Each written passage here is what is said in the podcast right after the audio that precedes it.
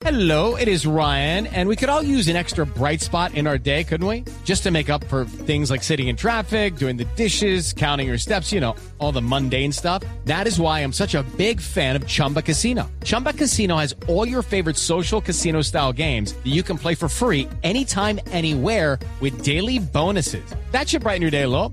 Actually, a lot. So sign up now at chumbacasino.com. That's chumbacasino.com. No purchase necessary. BGW. Void were prohibited by law. See terms and conditions. 18 plus.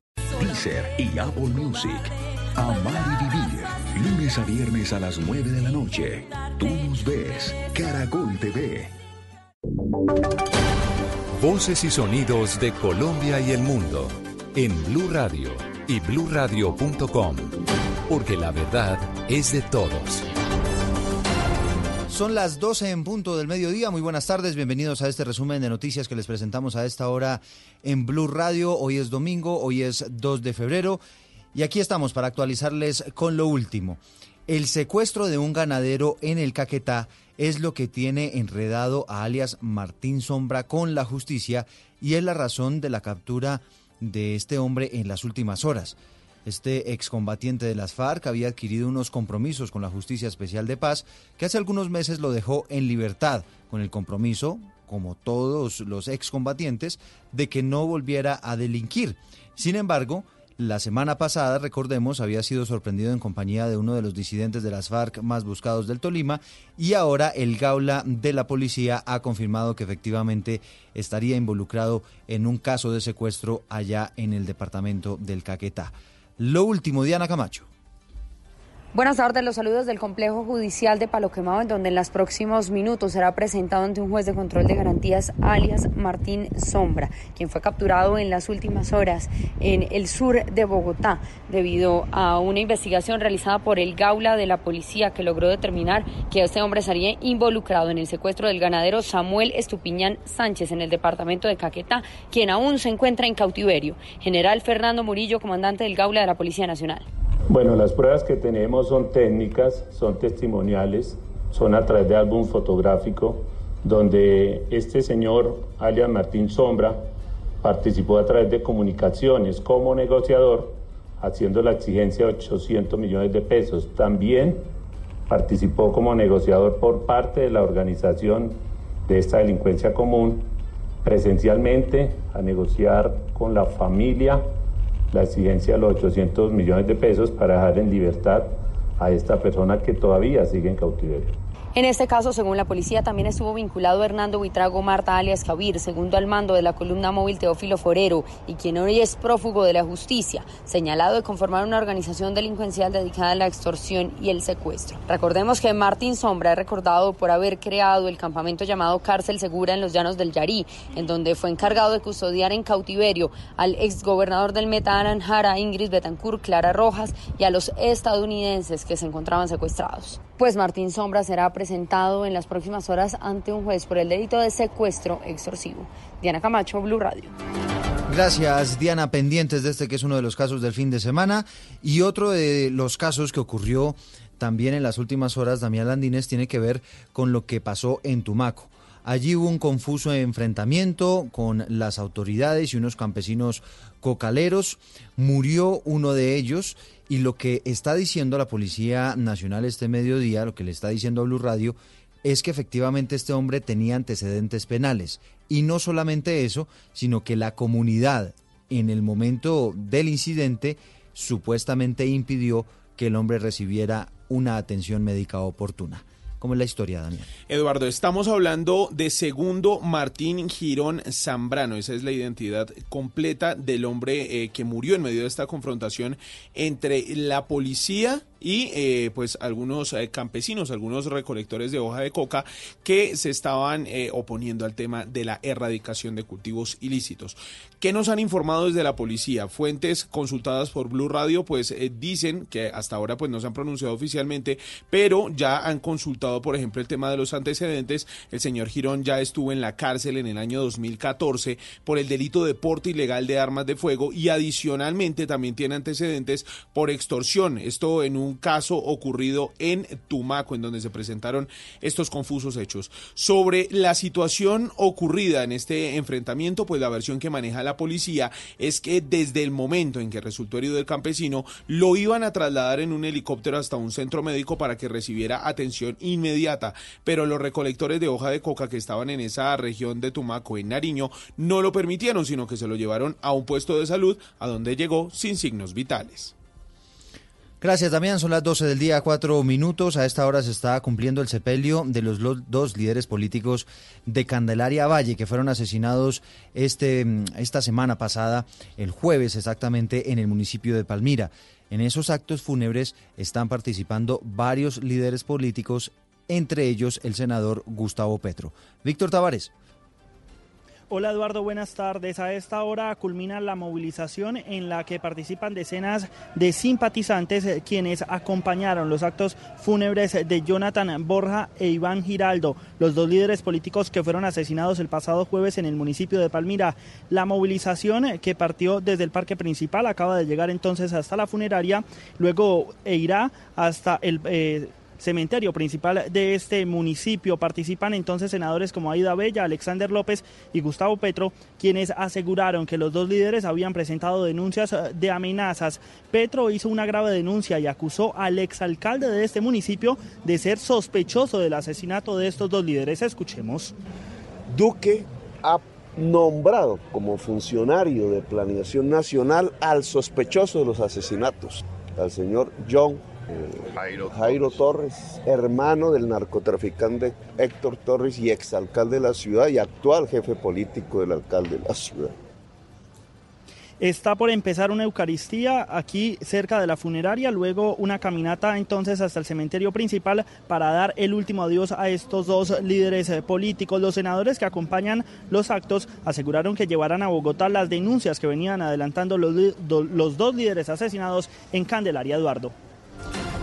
Gracias, eh, Víctor. Son las 12 del día, 6 minutos. Hablamos ahora del coronavirus, porque además del aumento de las cifras, tanto de personas fallecidas como de personas contagiadas, hay varios detalles que se han venido conociendo en las últimas horas, María Camila, de medidas que ha tenido que extremar precisamente el país asiático para tratar de enfrentar el fin de las vacaciones, la llegada otra vez de la gente a trabajar en un eh, momento pues que va a ser de muchísima exposición y las autoridades allí pues están con toda la paranoia del mundo, ¿no, María Camila? Eduardo, pero además el Banco Central Chino inyectará 175 mil millones de dólares para contener el impacto de la neumonía viral, que ya dejó más de 300 muertos y un contagio a más de 14 mil personas. Esto lo harán para mantener una liquidez razonable y abundante para el sistema bancario, así como para estabilizar el mercado de cambio. Hablamos con Julián Arevalo, decano de la Facultad de El Externado, quien aseguró que la economía china durante los últimos años es caracterizada por su fuerte dinámica, altas tasas de crecimiento y esfuerzos de iniciativa de invención en infraestructura y pues que los ciudadanos chinos estén bajo las condiciones que estamos viendo en este momento y no puedan invertir tanto, tanto tiempo y tanto dinero y tantos recursos en turismo, pues afectará a muchas economías y pensemos que justamente uno de los sectores más dinámicos en el turismo en los últimos años en economía colombiana ha sido justamente el turismo. Eduardo, como usted decía, mañana algunas personas volverán a sus trabajos y por eso el gobierno ha insistido en extremar las eh, normas y también los planes de contingencia. Pero el hospital que habían hecho en récord de 10 días también entrará en operación mañana con al menos mil camas. Y a las 12 del día, 8 minutos, a propósito de este tema del coronavirus, una familia santandereana huyó de China para escapar precisamente de esa enfermedad. En las próximas horas deben llegar a Bucaramanga. Lo que se ha sabido, Julián Mejía, es que está descartado que tengan algún tipo de síntoma o contagio, pero obviamente el tema pues no deja de preocupar un poquito, ¿no? Claro, Eduardo, y es la historia de esta familia, la esposa Sergio, la señora y también su hija que literalmente tuvo que abandonar los sueños en China para salir corriendo a tomar un carro, después el tren y finalmente un avión que los trajo de regreso a Colombia. Como lo decía, se trata de Sergio Bautista, que es un reconocido empresario santanderiano, su esposa Jessica Duque, oriunda de Medellín, y la pequeña Ivana Bautista, quienes después de cuatro días de viaje por fin están en Colombia y el relato del drama de toda esta odisea lo cuenta el propio Sergio en diálogo con Blue Radio. empezaba a ver que se, empezó a escasear la comida, ya eh, compramos las últimas botellas de agua, compramos los últimos huevos en, de, la, de la tienda y no se podía salir y los controles, los barrios se empezaron a sellar. Esta familia, quien viajó hace un par de años a China, criticó al gobierno colombiano y además tildó como burla la propuesta de realizar una rifa para evacuar a los colombianos de ese país. Claro, ojalá, ojalá no, pero no. Nosotros tuvimos que obviamente asumir todos los gastos, gastos obviamente muy altos, cambio de cambio de itinerario por United, hoteles, eh, transporte, estas tres personas llegarán en las próximas horas a Bucaramanga y según contaron en Blue Radio deberán buscar nuevos proyectos económicos en esta ciudad para sostenerse. Sin embargo, esperan que se supere el virus, el virus eh, para regresar a China. Sin embargo, acá en la ciudad eh, bonita ya también están listos todos los protocolos para eh, el regreso de estas personas. Son las 12 del día, 10 minutos. Oiga, Julián, ¿y qué terminó de pasar con el accidente muy grave que ocurrió esta mañana en carreteras de Santander? Eduardo, eh, se conoce la actualización, es un accidente que se presentó en el municipio de Aratoga con Jordán, acá en Santander. Tres personas eh, perdieron la vida, se había dicho inicialmente que eran eh, dos menores de edad y un adulto, sin embargo la policía confirmó hace pocos minutos que las tres personas muertas son adultas. Esto dijo la mayor Marian González, quien es jefe de la policía de tránsito acá en el departamento y entregó la actualización y no tenemos tres adultos y siete heridos, ya no son seis. Donde el señor se hace muy a la muy a la orilla, se va a la llanta, se va y se va a la abismo. Dos eh, de las eh, siete personas heridas se encuentran en delicado estado de salud. A esta hora, Eduardo, eh, realizan el levantamiento y también rescate de los cuerpos en el lugar del accidente allí en el municipio de Jordán. Atentos entonces a esa atención médica, Julián, gracias. Se sigue despidiendo Uber de Colombia, ¿no? Damián Landines ya está clausurada la aplicación, pero sigue emitiendo mensajes por todas partes despidiéndose de Colombia. Sí, señor. Ahora la carta de despedida aparece a través de la red social de Twitter Uber. Eh, pues allí también se está despidiendo esa carta con la que firman la parte final que dicen nos harán falta. Este fue un viaje cinco estrellas. Un mensaje que le enviaron a todos los conductores. Dicen ellos 88 mil socios conductores registrados en la aplicación y además también a los usuarios eh, que hicieron parte de los 300 millones de viajes realizados a través de la aplicación. Les dieron las gracias a cada uno de los conductores por llevar a los usuarios a sus hogares, a estudiar, a una cita médica y por decir tampoco eh, la frase, la, esta frase que es muy popular entre los taxistas, por allá no voy resalta Uber, por allá sí voy. Gracias por decir esa frase y gracias por hacer parte de la familia Uber. Es el mensaje que envían a través de una carta ya un día después de su salida de Colombia. Sí, un mensaje un poquito nostálgico, el que publica además Uber en un eh, aviso publicitario gigantesco en el diario El Tiempo de hoy. Fue declarada la calamidad pública en el departamento de Sucre por la escasez de agua. Harvey Jiménez. Eduardo, buenas tardes. Luego de un consejo de gestión del riesgo se tomó esta determinación para tratar de contrarrestar la intensa sequía que afecta principalmente a los municipios de Toluviejo, Chalán, San Pues, Coloso, Sucre, Morroa, Ovejas, Palmito, Cince y Cincelejo. El jefe de la Oficina de Gestión del Riesgo en Sucre, Carlos Carrascal Sierra, explicó que se le ha pedido a la ciudadanía hacer un uso racional del líquido teniendo en cuenta las circunstancias. Esto fue lo que dijo sobre las acciones que se están tomando con un carro tanque que tiene el departamento, que es de la Unidad Nacional de Atención de Riesgo, se viene atendiendo a algunos municipios que vienen presentando desabastecimiento de agua y le estamos dando prioridad en primer lugar a las instituciones educativas porque ya empezó el año escolar y algunas instituciones educativas no cuentan con agua para prestar los servicios a los niños. Carrascal reiteró que se está prohibido la quema de basuras y pastizales. Además, pidió la intervención del gobierno para atender esta situación, debido a que el departamento no cuenta con los recursos ni con la capacidad para atenderla, Eduardo.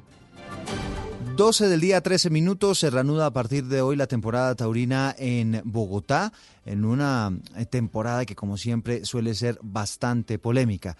Carlos Barragán está en las inmediaciones de la Plaza La Santa María. ¿Cuáles son las medidas de seguridad que está pasando en ese punto, en este mediodía, Carlos?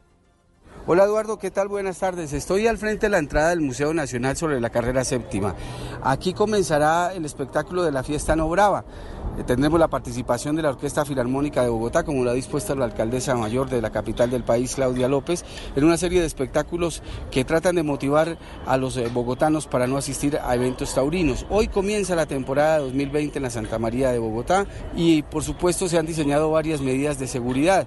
Varias de ellas tienen que ver con eh, la restricción de acceso sobre la carrera séptima entre las calles 27 y 26. Por ahí no se puede pasar por la parte de por la gente que viene en la y también por la carrera quinta hay algún tipo de restricción, pero todo está transcurriendo dentro de la normalidad. Hay grupos animalistas que están en este sector ya de la capital del país, tienen banderillas en sus manos y seguramente estarán haciendo algunas presentaciones eh, de performance sobre eh, su rechazo a las actividades taurinas y los aficionados podrán entrar desde la una de la tarde a la Plaza de Toros. Todo hasta este momento transcurre dentro de la normalidad. Hablamos con el representante de la mm, empresa de la Plaza de Toros de Santa María y en efecto han recibido la normatividad de la prohibición de bebidas alcohólicas dentro del espectáculo y también del ingreso de menores de 7 años. No hay entrada de menores de 7 años a la plaza y quien traiga su bota con licor tendrá que desocuparla en la entrada o será confiscada por la Policía Nacional que estará con la parte logística. Por ahora lo que le puedo informar desde el centro de la capital de la República, en donde ojalá todo transcurra así, tranquilidad entre los taurinos y antitaurinos al comienzo de esta temporada 2020. Carlos Barragán Rosso, Blue Radio. Gracias, Carlos. Pues a propósito de esas actividades de la fiesta no taurina que está promoviendo la alcaldía de Bogotá para hacerle frente precisamente a la temporada taurina, eh, la, han llamado, la han llamado la temporada no brava, la fiesta no brava. Habló Luis Ernesto Gómez, que es el secretario de gobierno. Sueño con el día en que ninguna expresión cultural involucre maltrato animal.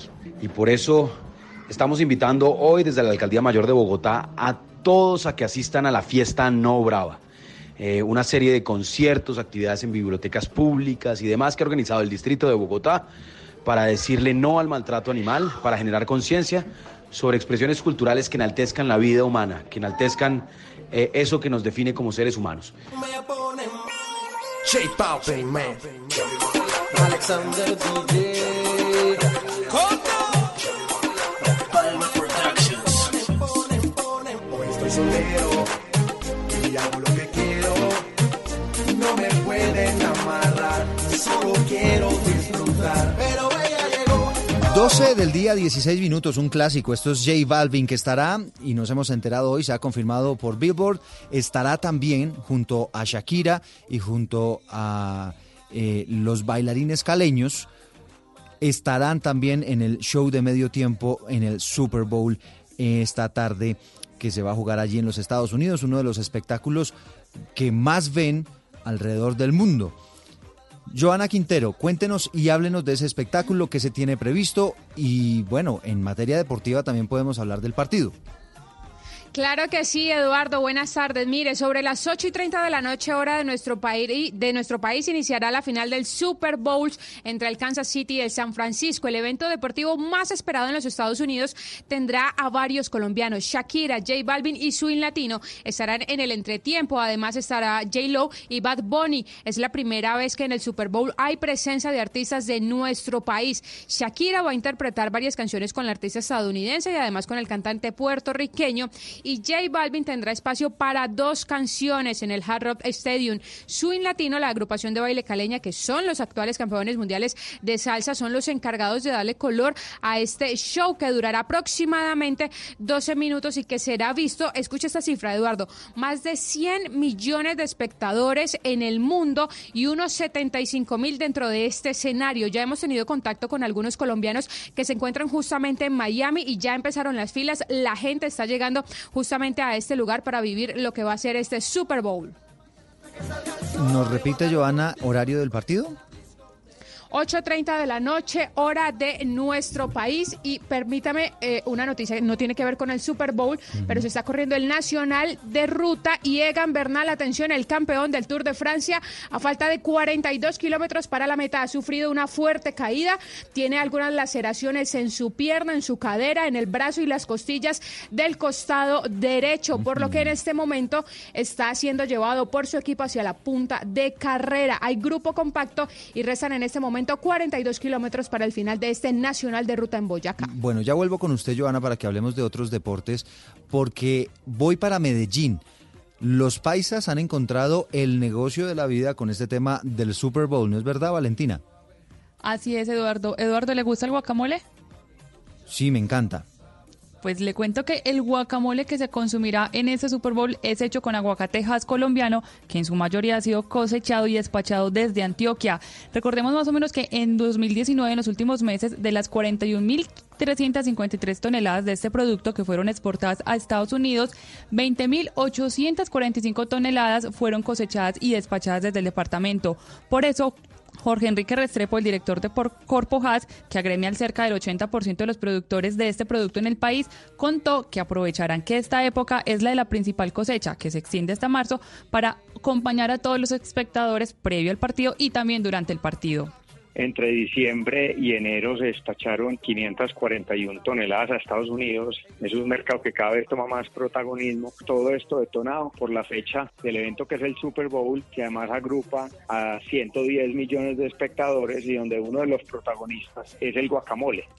Ahora, además de ser el protagonista en Estados Unidos y también en Europa, este mercado espera consolidarse en países como Japón y Argentina. Bueno, qué mejor plan que un poquito de guacamole y el Super Bowl y sobre todo cuando hay presencia de colombianos en el show de medio tiempo. Joana, regreso con, con usted porque también hubo varias noticias en el mundo deportivo esta mañana.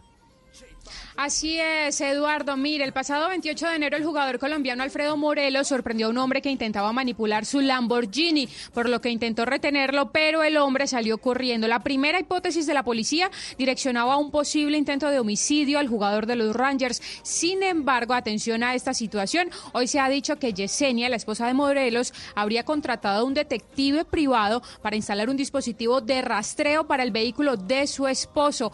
Este detective se habría entregado a las autoridades y dio esta versión de los hechos. Entre tanto, en el fútbol colombiano, hoy tenemos la jornada. Vamos a comenzar a las 3 de la tarde con transmisión de Blue Radio. Deportivo Pereira ante Cúcuta sobre las 5 y 20 también con señal de Blue Radio. Millonarios o la Equidad y a las 7 y 30 de la noche jugará en Armenia como local el Americanta Boy ante Boyacá Chico. Mañana vamos a tener Alianza Petrolera ante Pasto a las 4 de la tarde, a las 6 Águilas Doradas ante Santa Fe y el martes se cerrará esta tercera jornada. Envigado Once Caldas a las 4, a las 6 de la tarde, perdón, y Patriotas ante el Deportivo Cali el martes a las 8 y 5 de la noche. Muy bien, Joana, son las 12 del día, 21 minutos. Quedamos pendientes también del estado de salud de Egan Bernal después de esa fuerte caída que usted nos estaba reportando. Recordemos que están allí compitiendo en el departamento de Boyacá. Y la ampliación de todas estas noticias, recuerden, la encuentra en blurradio.com. No se muevan, ya venimos con Mónica Jaramillo, los acompañamos con Generaciones Blue.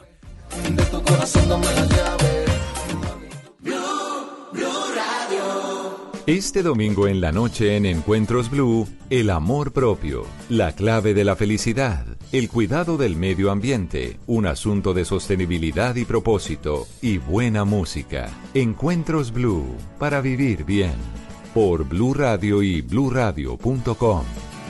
La nueva alternativa. Esta es Blue Radio. En Bogotá, 89.9 FM. En Medellín, 97.9 FM. En Cali, 91.5 FM. En Barranquilla, 100.1 FM. En Cartagena, 1090 AM. En Bucaramanga, 960 AM. En Tunja, 103.1 FM. En Villavicencio, 96.3 FM. En Armenia y el norte del Valle, 94.1 FM. En norte de Santander, 97.7 FM en Neiva 103.1 FM y en Córdoba 96.0 FM. También en bluradio.com, en Facebook Blue Radio Colombia, a través de Twitter en arroba Blue Radio Co y en la señal de TDT.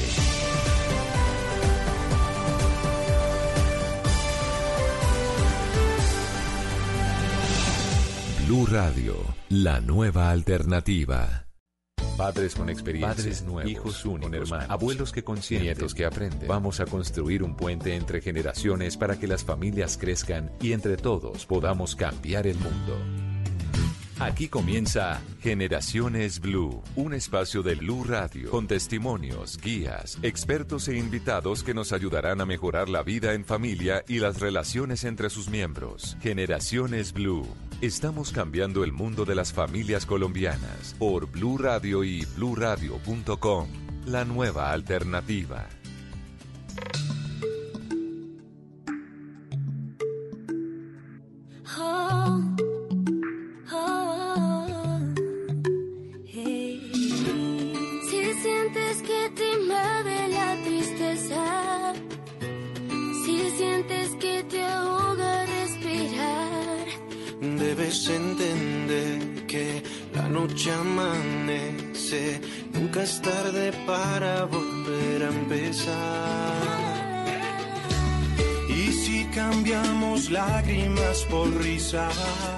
Si cambias hoy tu llanto por tranquilidad, toda la vida poco a poco se equilibra. Tus miedos nunca más te vencerán. Y cuando sientas que te atrapa la tormenta, no te preocupes que a tu lado voy a estar. Seré tu aliado batallas que nos quedan. Por eso te quiero cantar. Hola, ¿qué tal? Buenas tardes. Feliz domingo. Qué placer acompañarlos y qué placer, qué gusto poder tener una canción perfecta para el tema del día. ¿Qué tal, Eduardo? Hola, ¿qué tal, Mónica? Pues eh, sí, una canción espectacular. Se llama Mil Colores. Y fue una reunión de artistas que precisamente se unieron, unieron su voz en esta canción espectacular. ¿Qué tal, ah? Canción sota, ¿no? Sí, sí. La unieron en el 2018 para rechazar el maltrato y el abuso infantil. Invita esta canción a cambiar la violencia por los colores de la esperanza, del amor. Estaban cantando Alejandro González, Juan Cela Verde, Salo, Martina la Peligrosa, Clara Luna, Isa Mosquera, Carlos Montaño, el de Siam. Sí. Qué vozarrón tiene también este, este muchacho Carlos Montaño, Juan Manuel Medina de Mojito Light, en fin, una eh, cantidad muy importante de artistas que se reunieron para cantarle a la no violencia contra los niños. Sí, le canta la no violencia contra los niños, una importante alianza, pero además el mensaje fuerte que viene de la mano de ellos. Y de eso queremos hablar hoy con ustedes, de, del castigo, del tipo de castigo que, eh, entre otras, físico, cometen algunos padres en sus casas con los niños y que no, no está tan bien visto. Mm, No, lo que pasa es que, Mónica, hay quienes piensan que eh, a esta generación le faltó chancleta. Sangre con letra, ¿cómo es? Letra con sangre entra. Letra con sangre entra y que a esta generación le, le, le faltó Pero se chancleta. acuerda, ¿se acuerda del Papa Francisco, la palmadita pedagógica? la, la palmadita pedagógica, pero es que sabe, eh, Mónica, es un buen tema para, para este programa y por eso me alegra mucho que lo traigamos, porque claro, hay maneras de corregir, hay maneras de castigar, pero ¿cuáles son esas maneras? Porque uno debe también corregir a los hijos. Imagínese que uno no los corrigiera. Sí, cuando, cuando- pero cuando hablamos de castigo, cuando estamos hablando de maltrato Y cuando hablamos de maltrato, Exacto. cuando hablamos de, de otro tipo de físico y psicológico, que a veces que no, no- lo toco, pero las palabras pueden agredir más. Y que no se, y que no represente una corrección de, de una actividad que le esté haciendo, algo que esté haciendo mal, sino que al final termine siendo maltrato y termine afectando a los niños en su salud mental. Pues conversaremos de esto a lo largo del programa, esta conversación que siempre nos gusta construir del lado de ustedes para que aprendamos juntos. Esto es Generaciones Blue, somos Mónica Jaramillo y Eduardo Hernández. Si sientes que te ahoga respirar, Debes entender que la noche amanece, nunca es tarde para volver a empezar. Estás escuchando Generaciones Blue.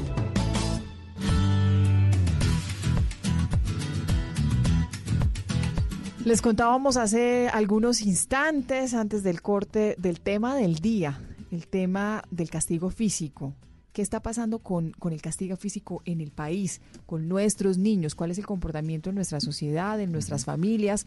¿Qué tan oportuno no es? ¿Y cómo lo ven también desde la mirada de quienes defienden que no necesariamente no haya un castigo físico, pero que sí haya un castigo fuerte y otros que, que dicen que pues que ser muy dóciles tampoco generan eh, formaciones claras en- entre los niños. Exactamente, mire, hay, una, hay unas cifras de la Universidad de La Sabana bien impresionantes.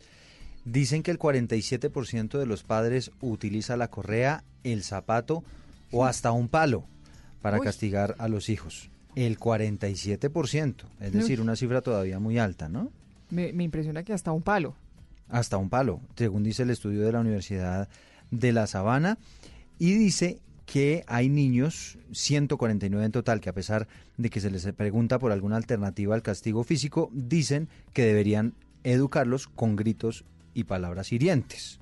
Una hipótesis de los investigadores es que el castigo físico es tan severo para ellos que prefieren el maltrato psicológico. Y que tampoco está bien. Exacto. Que no, tampoco es que bien. el maltrato en general, No está- Mónica, no es muy, muy complicado. Y yo creo que ahí también, eh, a la hora de corregir a los niños, esa barrera de hasta dónde usted lo está maltratando, agrediendo y hasta qué punto los está corrigiendo, que eso es algo que sí se debe hacer. ¿Y dónde, ¿Y dónde está esa línea? Por eso nuestras invitadas de la tarde de hoy nos van a ayudar a, a aclarar un poco este panorama o al menos entender hacia dónde vamos y hacia dónde debemos ir como sociedad y en la formación de nuestros menores. Gloria Carvalho es secretaria ejecutiva de la Alianza por la Niñez Colombiana que precisamente participó también de este estudio realizado por la Universidad de La Sabana. Gloria, ¿qué tal? Bienvenida.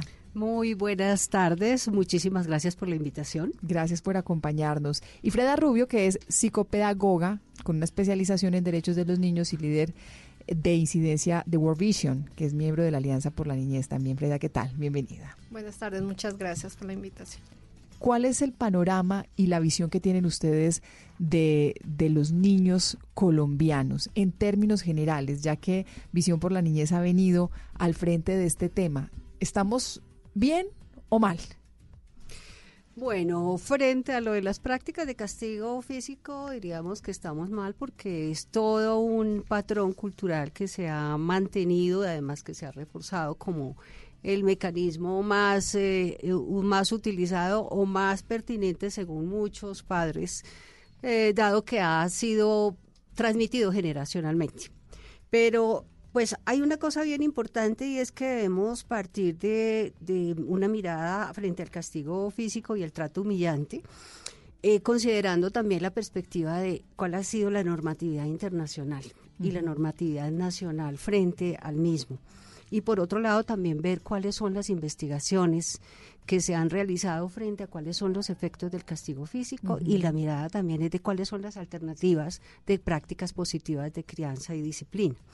Cuando nosotros eh, abordamos el tema de, castigo físico, pues estamos partiendo, entre otras, de considerar lo que ha planteado la Convención Internacional sobre los Derechos del Niño. Es una convención que el país suscribió y por lo tanto, pues estamos llamados a cumplirla efectivamente.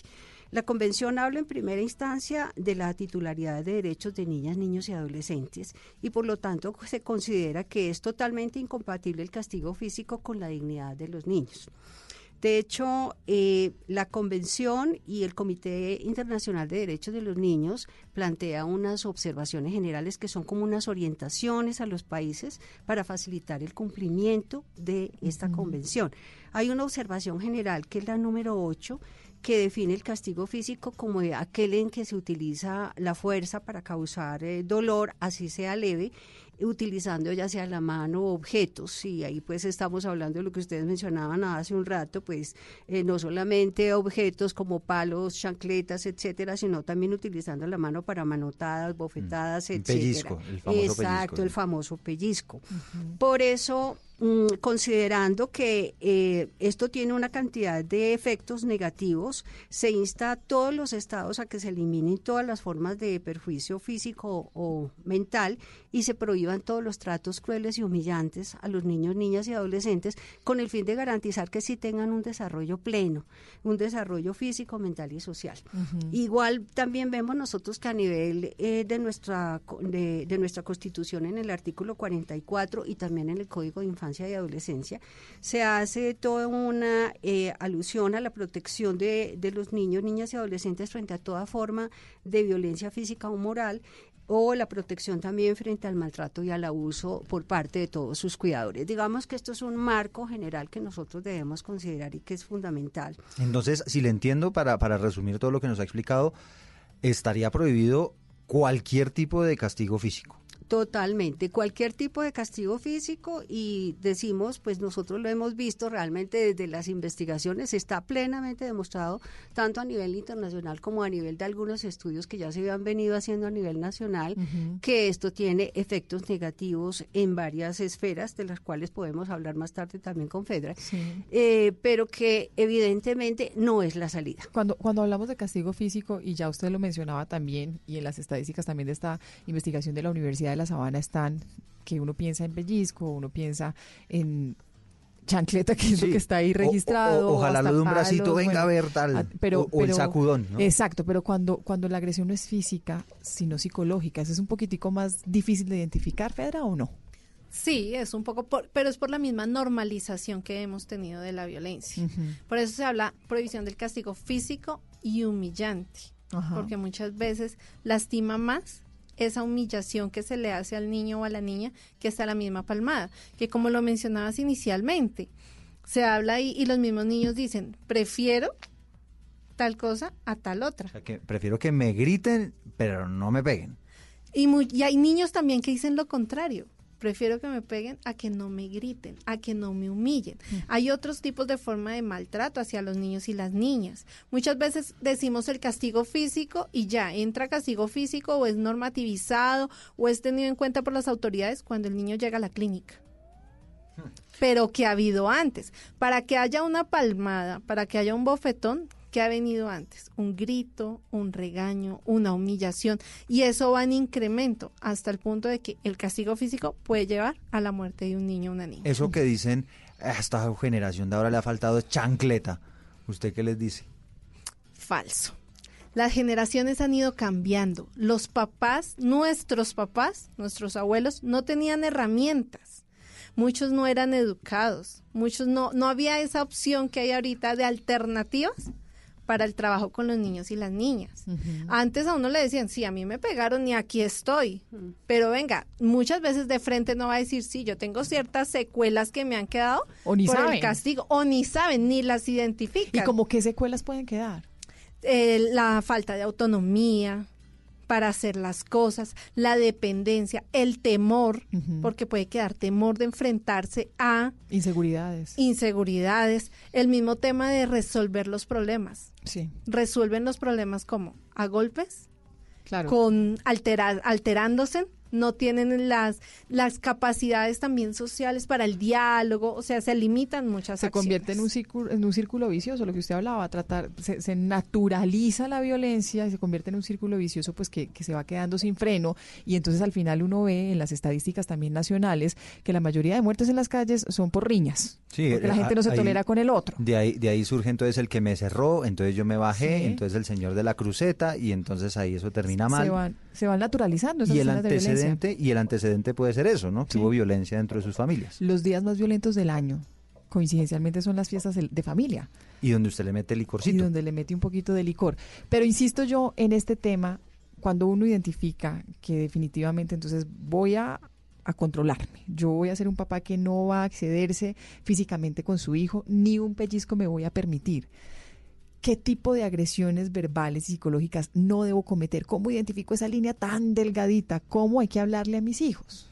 Pero, fíjate que ahí miramos, eh, miramos es qué es lo que los niños dicen realmente. Yo creo que la voz de los niños es una voz muy importante y en este estudio que, que hicimos Alianza eh, por la Niñez Colombiana, en el marco además de un proyecto que realizamos a nivel de América Latina con apoyo de Save the Children y del gobierno de Suecia, eh, lo que los niños planteaban es realmente bien importante. ¿Por qué? Porque el 70% de los niños encuestados con los que hicimos el estudio, que fueron 928, de plano te dicen no castigo físico pero te plantean una serie de alternativas. Y alternativas, la primera alternativa además que es el 58% de esa muestra nos dice diálogo y reflexión.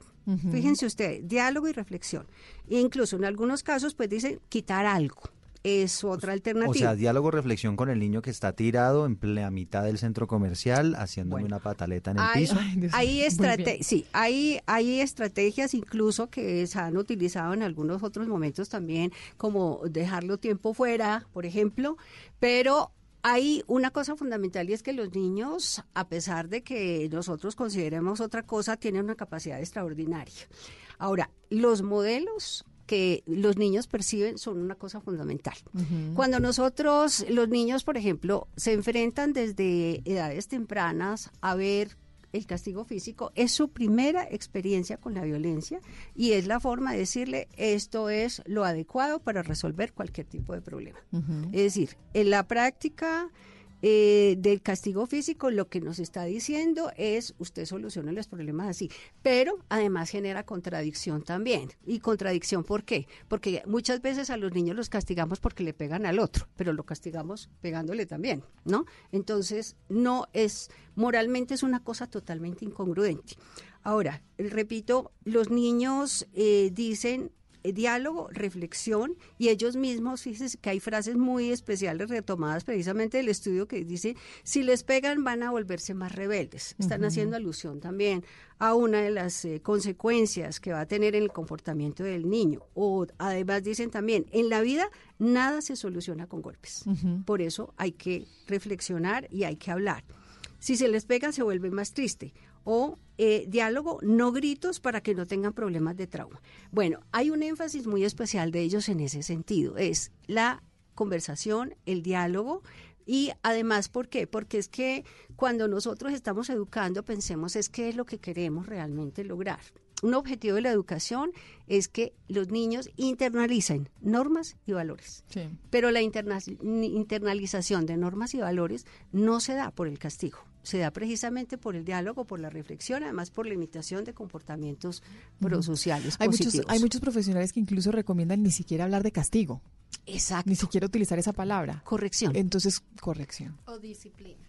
Exacto. Disciplina o corrección, ¿por qué? Porque es que finalmente lo que tenemos es que eh, generar una serie de comportamientos o de pautas de convivencia positiva y de convivencia positiva en ese sentido. Entonces, no está, eh, no es válido ni siquiera decir que le vamos a dar una cachetada, una bofetada, eh, el pellizco, ni la palmada, incluso que ha generado como tanto, tanto problema. La de la palmadita pedagógica del Papa Francisco. exacto, la palmadita pedagógica, que esa palmadita pedagógica, incluso pues los investigadores lo que nos están mostrando es que cualquier em, elemento de este, de este sentido lo que genera es toda una serie de reacciones en el cuerpo fisiológicas que alteran todo el proceso de, de desarrollo de los niños.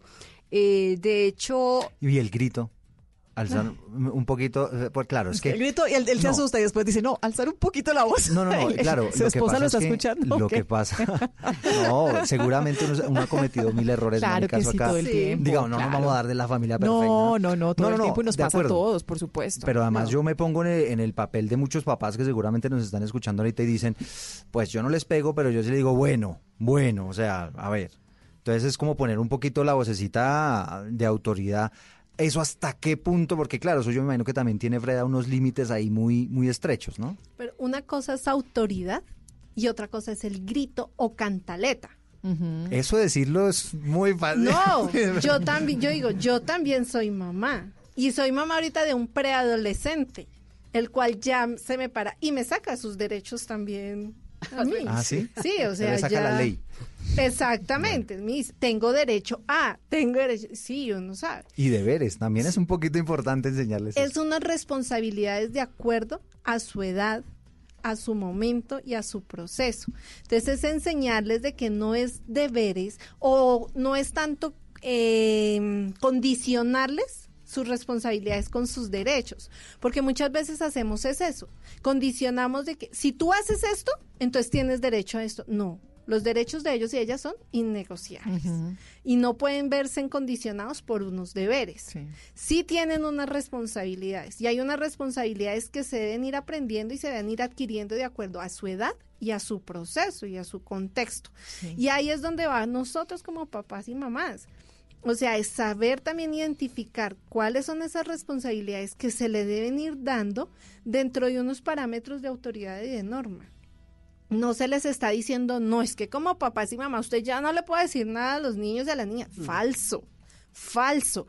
Lo que se les está diciendo es, ahora hay muchas estrategias para hablar con ellos, Yo quiero para que- llegar a acordar con ellos. Sí, es que, es que ese punto me parece que es clave, acordar, conversar con ellos, de qué forma y en qué momentos y cuáles son las recomendaciones que se hacen. Porque es que al final, Mónica, y, y- y- y es que meto aquí la cucharada porque Sí. tiene que ver con su pregunta, porque es que al final también, pues uno como adulto es el que, el que dirige la vida de ellos que están aprendiendo, que uno les claro, está formando. Que les está enseñando, entonces uno se pone de igual a igual y uno se pone de tú a tú y a uno se le olvida el rol de papá. Y entonces ahí es donde uno se descontrola. se y el problema es ese. lado. El problema es que uno pierde el control y cuando pierde el control tiene esas actividades o esas acciones de, de violencia físicas o verbales.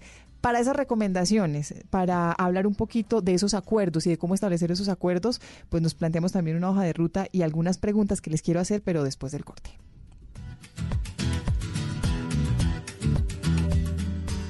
Ya regresamos con Generaciones Blue.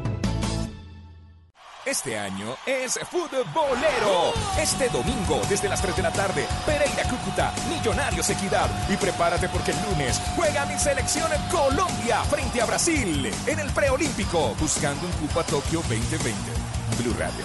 Futboleros. Blue Radio, la nueva alternativa.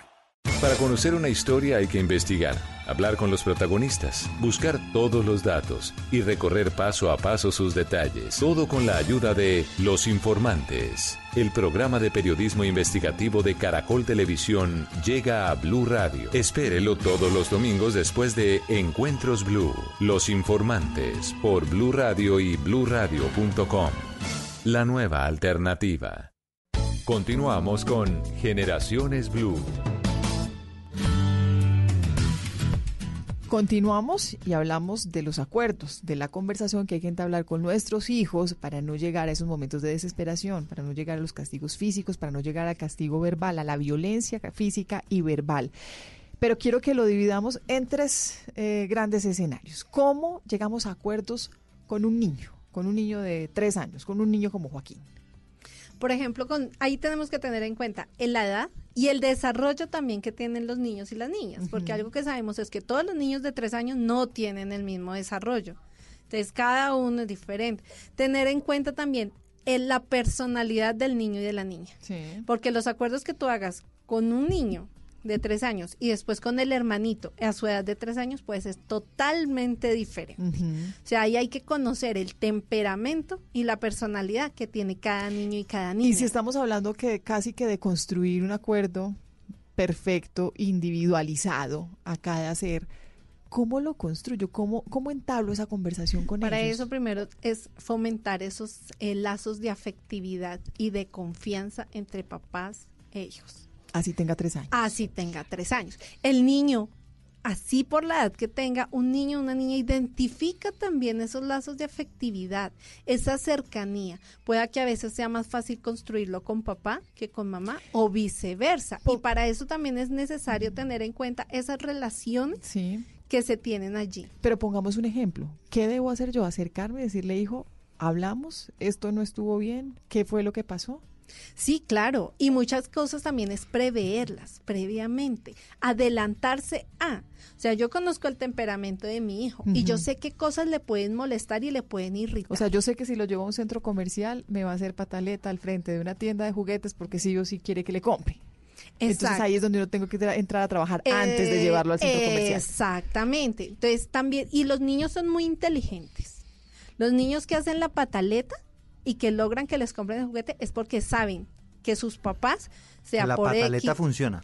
Exactamente. Pero si tú sabes desde el comienzo, vas a hablar con él, acuérdate que no vas a hacer pataleta. Si haces pataleta, ¿quién está quedando mal? No quedó mal yo, quedas mal tú. Mira toda la gente que te está. Los niños son muy inteligentes y los niños saben y comprenden las cosas. Pero también es como papá, si usted tiene una autoridad frente al niño o a la niña, no puede ceder ante ciertas actuaciones que tienen los niños y niñas. Porque muchas veces pasa es eso. La autoridad se pierde porque como papá o mamá establecemos unos límites, pero nosotros somos No flexibles y no se cumple. Ay, me decía alguien, yo no me acuerdo quién me dijo que eh, una reflexión buenísima me dijo, mire, si usted le dice a un niño que va a hacer algo como consecuencia de alguna de algún comportamiento, tiene que ser algo real, tiene que ser algo cumplible y tiene al- que algo Y tiene que hacerlo. Tiene que hacer algo tiene que ser algo que usted cumpla, efectivamente. Porque si usted lo amenaza, no, es que nunca más vas a volver a ver televisión. Pues hombre, nunca más, ¿no? Entonces nunca más, pues claro que va a volver a ver televisión alguna vez en su vida, entonces ahí ya empieza mal el tema de la autoridad. No sé si- Exactamente. Y los acuerdos que se hagan sean acuerdos que se cumplan y acuerdos reales. Eso era una conversación con un hijo, pues con un niño como de tres años como Joaquín. Ahora es una conversación con un niño como los hijos de Eduardo, más grandecitos, diez años. Pero igual, es que definitivamente con los niños es entrar a mirar realmente y a preguntarles cuáles son, cómo ven realmente las consecuencias de su comportamiento o de qué manera incide su comportamiento también sobre otros, que ese es el principio fundamental para mirar cómo se introyecta y cómo el niño va a tener control de su propio comportamiento, es porque está comprendiendo realmente cuál es su comportamiento y cuáles son los efectos que va a tener sobre otro.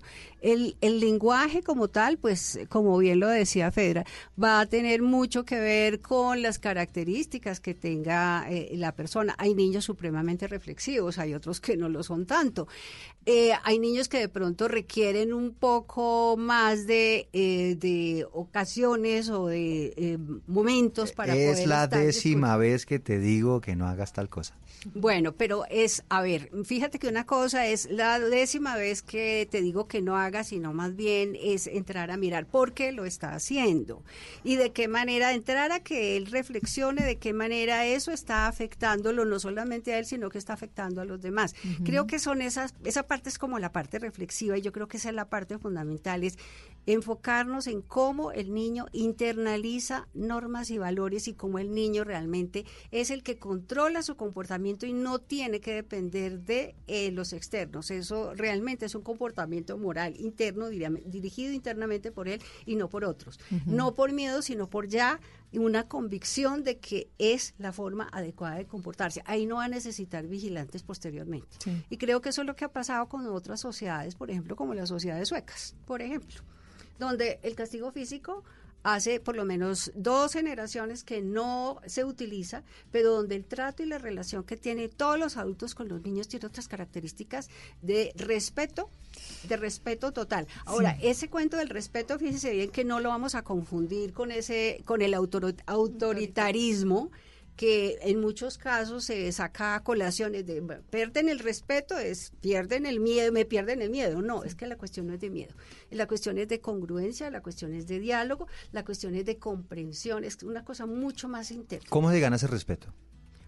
Ahí decíamos nosotros. Confianza. Confianza, es Y decir, ejemplo. afecto, ejemplo, sobre todo el ejemplo. Fijémonos bien que incluso entre las teorías de psicología se habla mucho del aprendizaje por modelamiento, por modelos. El niño puede imitar en ese momento lo que está viendo o puede más tarde, eh, más adelante, cuando está más grande, eh, hacer exactamente lo que había visto.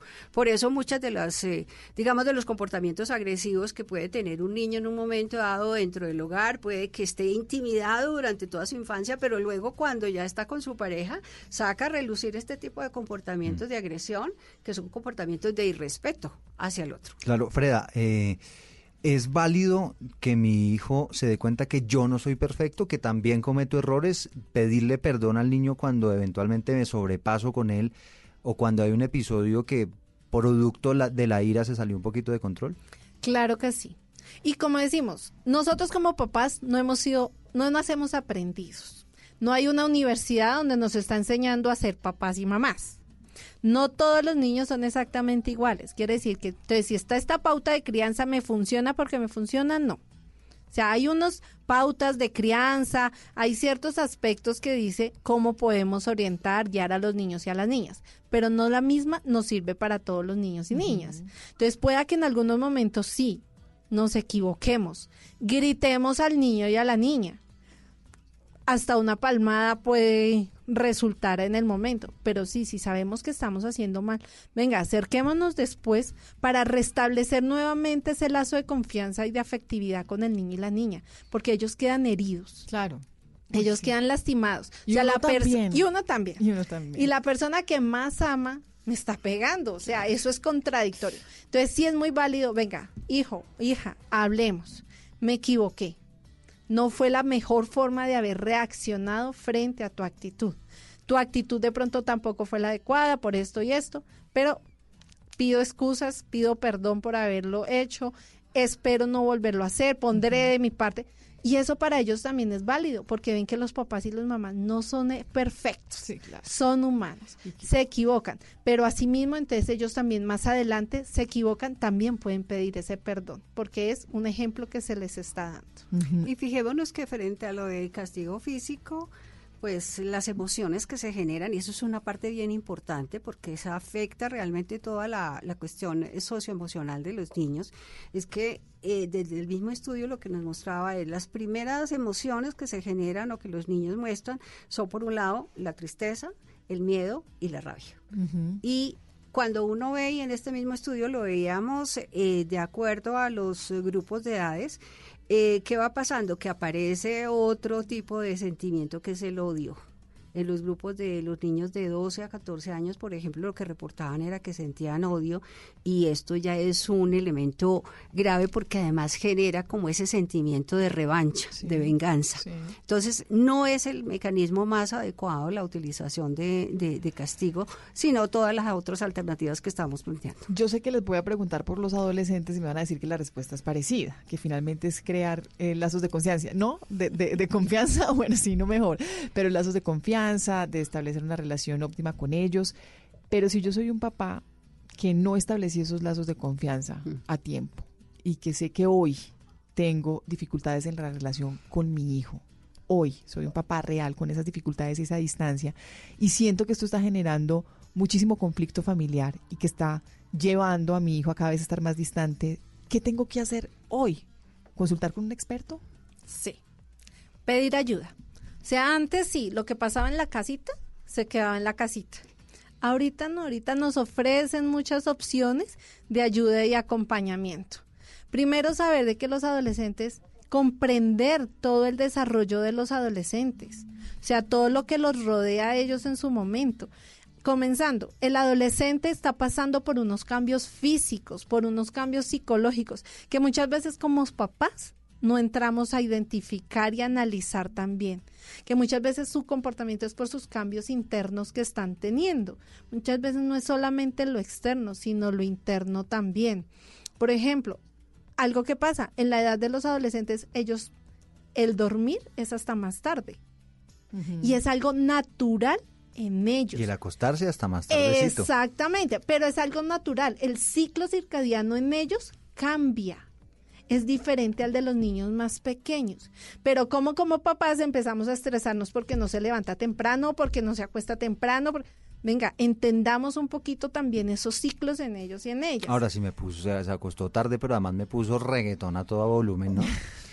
y uno con la madrugada el otro día, entonces ahí es donde Pero ahí es donde exactamente, ahí es donde llegan los acuerdos, porque así como ellos tienen sus derechos, ellos también tienen la responsabilidad de no vulnerar el derecho del otro.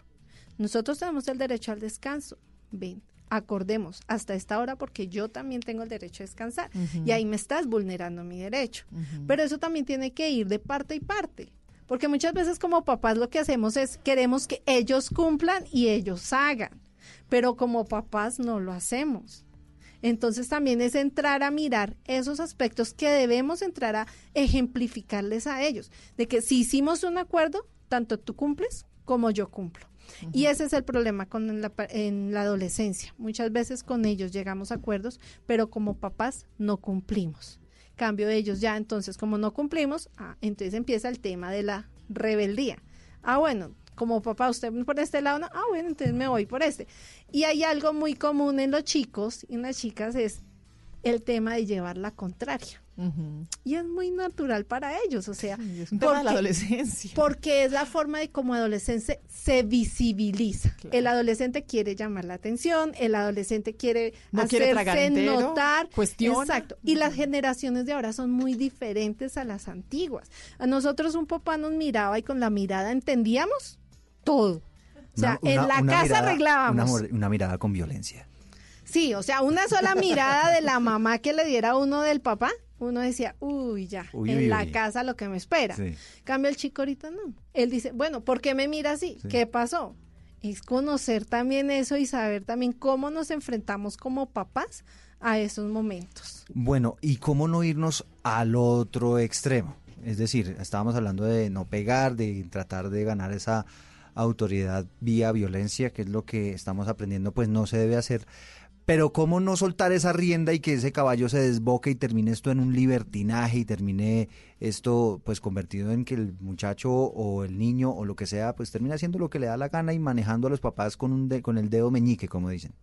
Eso va dentro de los mismos procesos que se vienen de acuerdos, de cumplimiento de esos acuerdos, lo que mencionabas ahorita. O sea, si tú le vas a decir es que nunca va a volver a ver televisión, eso es falso. O sea, ponga unos límites y unas normas que se van a cumplir y cumpla, cumpla. Porque es que cuando no cumplimos es cuando vamos perdiendo la autoridad. Y el, Para, para poner el mismo ejemplo, entonces hoy no es televisión o esta semana no hay televisión. Por perfecto, ejemplo, pero cúmplelo. y cúmplelo. No es que al otro día entonces el niño o la niña llegó cando, eh, feliz, amoroso, ay, venga, vemos televisión. No, pusimos una regla y la regla se cumple.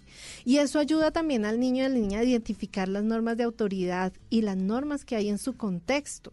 Porque muchas veces el niño entonces llega a la, insti- a la institución educativa y quiere hacer lo mismo con el profesor. No, hay unas normas y se deben cumplir. En todos los lados donde estemos habrá normas que se deban cumplir y esa formación empieza también en casa. Ese cumplimiento de normas y ese acuerdo de qué límite